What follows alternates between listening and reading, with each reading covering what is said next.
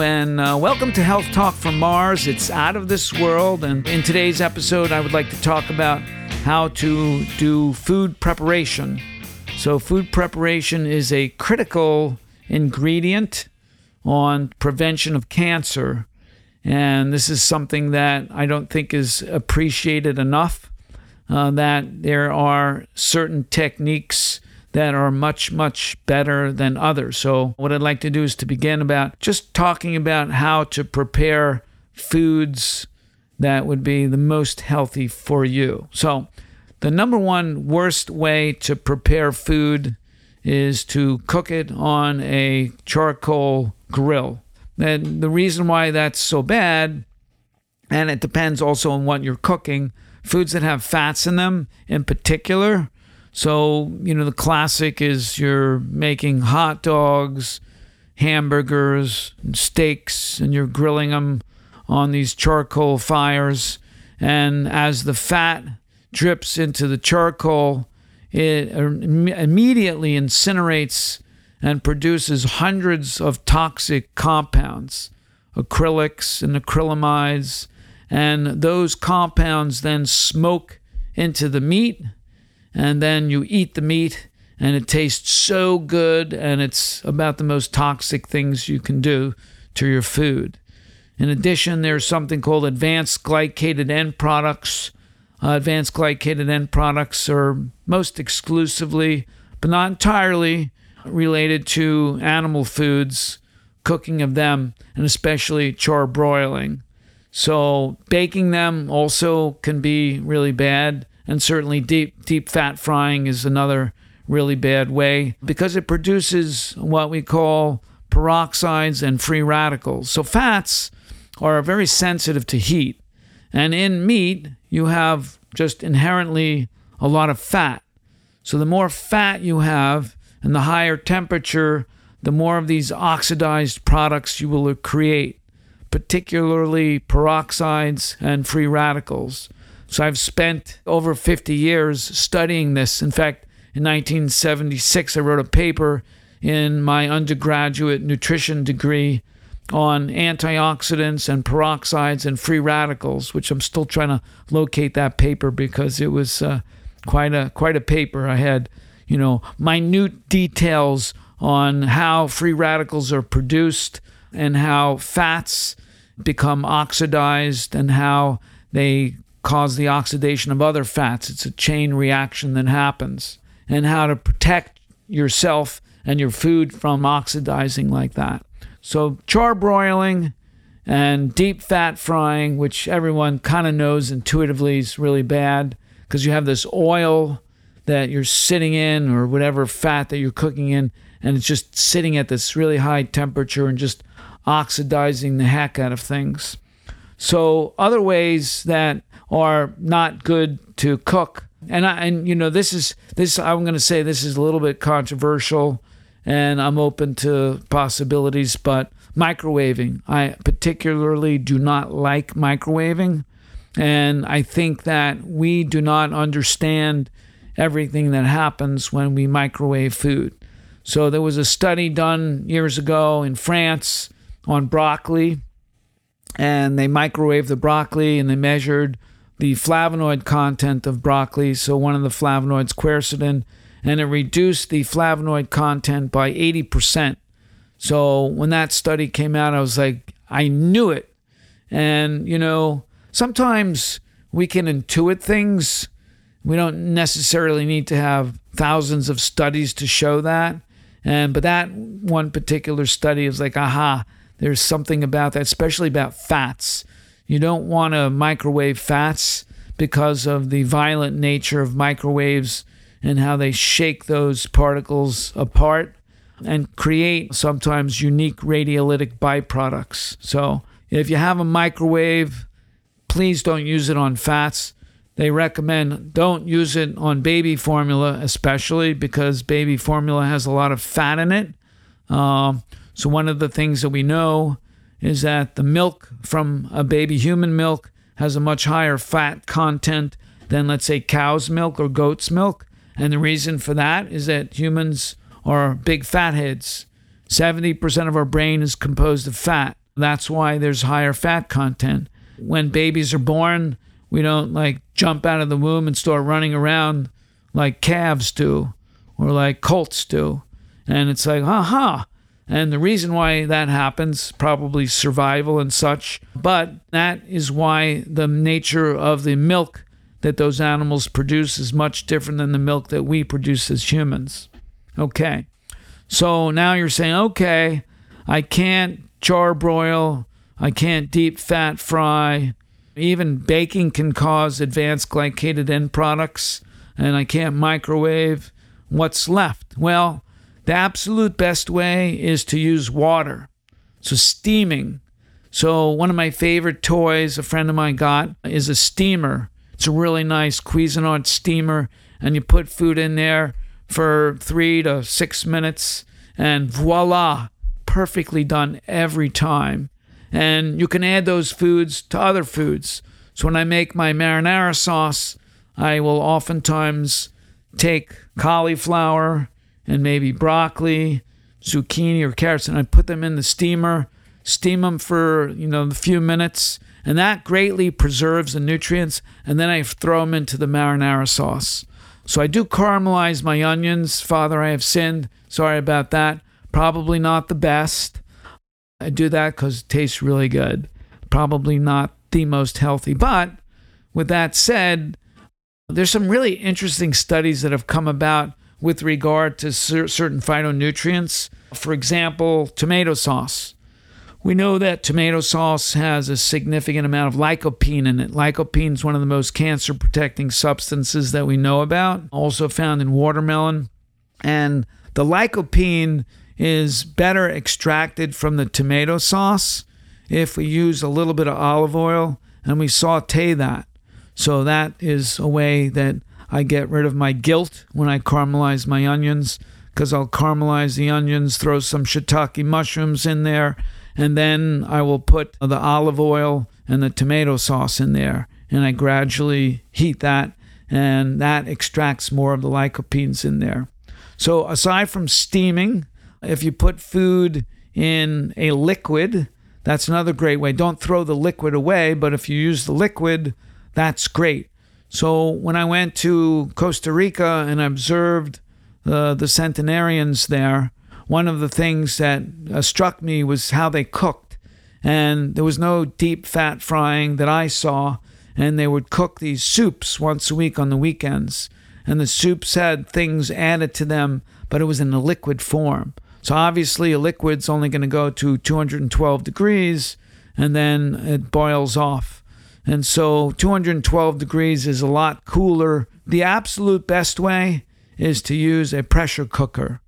A pressure cooker will reduce the time, similar to a microwave, and that's one of the benefits of microwaving. You don't need as much time to cook the food, but a pressure cooker is the absolute best way. A stainless steel pressure cooker, everyone should that should be standard cooking attire that everyone has.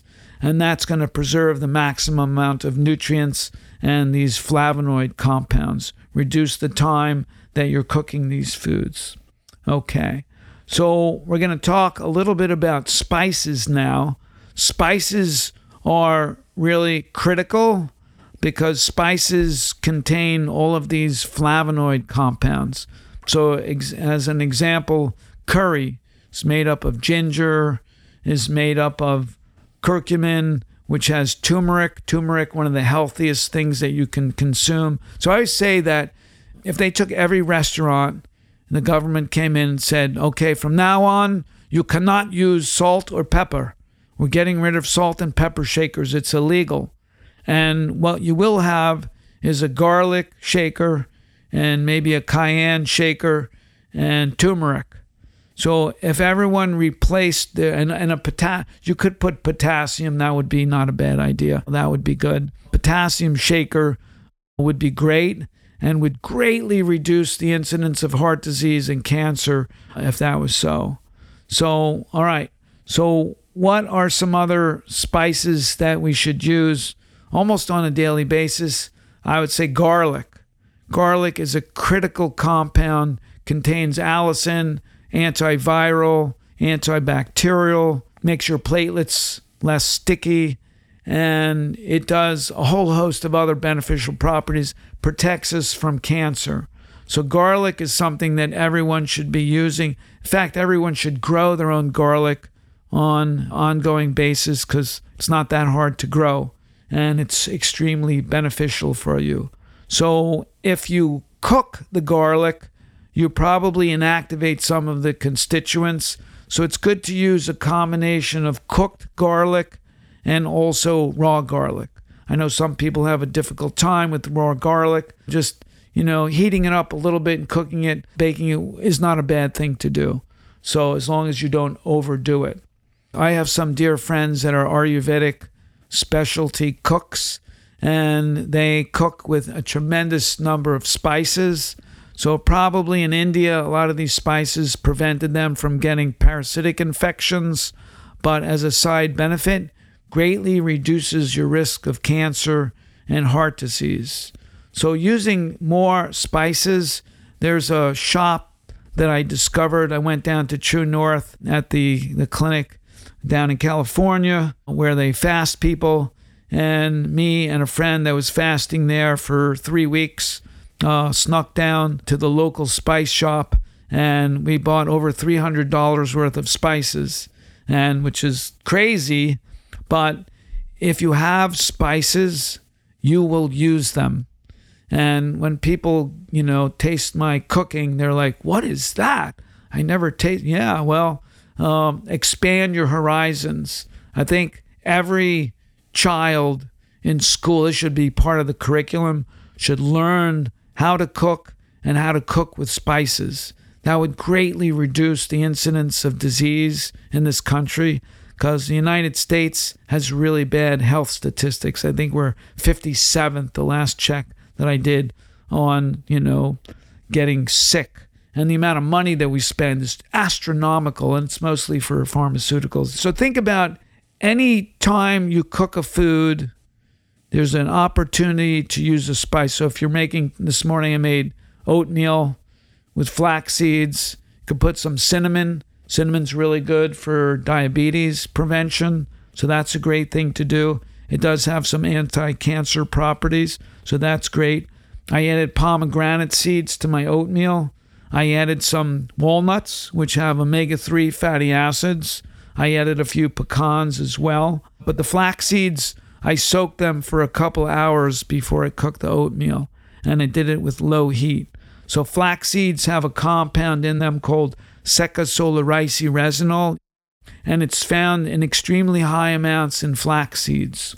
So some other things that you can do on a almost daily basis, which I think is going to be really important for preventing of cancer, is to use broccoli sprouts. So sprouts are not used often enough. Broccoli sprouts contain some really important constituents called glucosinolate. Glucosinolate is a compound that gets converted by an enzyme called myrosinase into sulforaphane. Sulforaphane is one of the most protective anti cancer substances that you can consume, and most people don't consume nearly enough. So these are found in foods like the brassica family. So, cabbage, especially purple cabbage, is really good. Brussels sprouts, cauliflower, broccoli, but especially broccoli sprouts. And now I see that broccoli sprouts are available in supermarkets. So, a good thing to, to add to your list. One just brief thing I just wanted to mention with regards to cancer and cancer prevention. Again, this is just a little snippet of what we're going to talk about in the future. One of the things that you can check is something called insulin like growth factor in your blood. IGF 1 uh, is something that is associated with high risk of cancer. So I like to see that number below 120, below 100 even. The higher your value, the more risk predictor that we have of developing cancer later on. So, you know, use this as a guide. Um, we know that animal protein and measuring your acid base balance in your blood is a good thing to do. So, one of the simple things you could do is check your urine in the morning, first morning urine, check your pH. You can pick up pH paper. We carry pH paper in the clinic here. and you can just check your pH. If your pH is really acidic, probably want to increase your level of fruits and vegetables. Fruits and vegetables are what make your pH more alkaline. So all cancer diets have one thing in common. So that's the Gerson program, Hippocrates, down in True North, Dr. Goldhamer, the clinic in Germany that I went to, the fasting clinic, Buchinger, all have in common that they make your blood more alkaline. More alkaline blood means that you have less inflammation. Inflammation is the root of all cancer. One of my favorite books that I recommend frequently is Foods to Fight Cancer by Gingras and Béliveau. And the first chapter talks all about how we develop cancer. And it's really kind of an, an eye opener when you when you read that, you're like, oh, okay, I understand how cancer works. We just need to create an environment that doesn't foster the growth of these cancer cells. Insulin like growth factor is one of the markers. When you're a kid, you want that to be high because you're growing. When, as an adult, you want it to go down very low because you don't want to stimulate the growth of tissues, especially tumors. So that's a simple thing you can do to monitor. The other thing is iron. I mentioned iron in previous podcast. You don't want high iron in your blood and in your tissues. And there's a couple of simple tests, ferritin and percent transferrin saturation that you can request from your physician. It measures how much iron is actually in your tissues. So you want your iron to be just barely enough so that you're making good red blood cells, your hematocrit and hemoglobin are good, but you don't want too much because an excessive amount of iron greatly will increase your risk of cancer, diabetes, heart disease, inflammation in the body. So we know that people that have hemochromatosis, where they have really high levels of iron in their tissue, they don't usually live past age 30. They die of fulminant heart disease. Everything oxidizes in their body. So the question arises, and we talked about cooking, about using cast iron. Cast iron, I love cast iron. I have a number of cast iron pots and saute dishes, one that doesn't have sides I make my pancakes on. However, I don't tell people to throw them out, but I do tell people to get their iron tissue levels checked, ferritin and percent transferrin saturation, and if their level is in the middle or it's high, then I recommend using stainless steel, high quality stainless steel. So there's different qualities. We'll talk about that in another show but it's really important that you're not getting toxicants from your cookware. I do not recommend using pots and pans that are stick free, you know, Teflon and whatnot, because they do give off toxic compounds into the food. Even the most advanced ones are still putting stuff into the food. So when you cook with cast iron, especially tomato sauce, by the way, you're going to get a significant amount of iron that leaches from the pot or the pan. So, you know, use stainless steel. If you have low levels of iron in your body, tissue levels, hey, by all means use cast iron. So my levels are kind of on the low end of the scale. So I use my cast iron guilt free. But if you had high tissue levels of iron, definitely don't want to use cast iron. And certain ingredients like tomato sauce, especially, will leach that iron out of the pan. Okay, I think that wraps up our little session for today. I want to thank you for listening to Health Talk from Mars. It's out of this world. Uh, my brain is out of this world. Anyway, so please listen to further episodes as I will keep you abreast on the latest in foods and nutrition. And thanks for listening.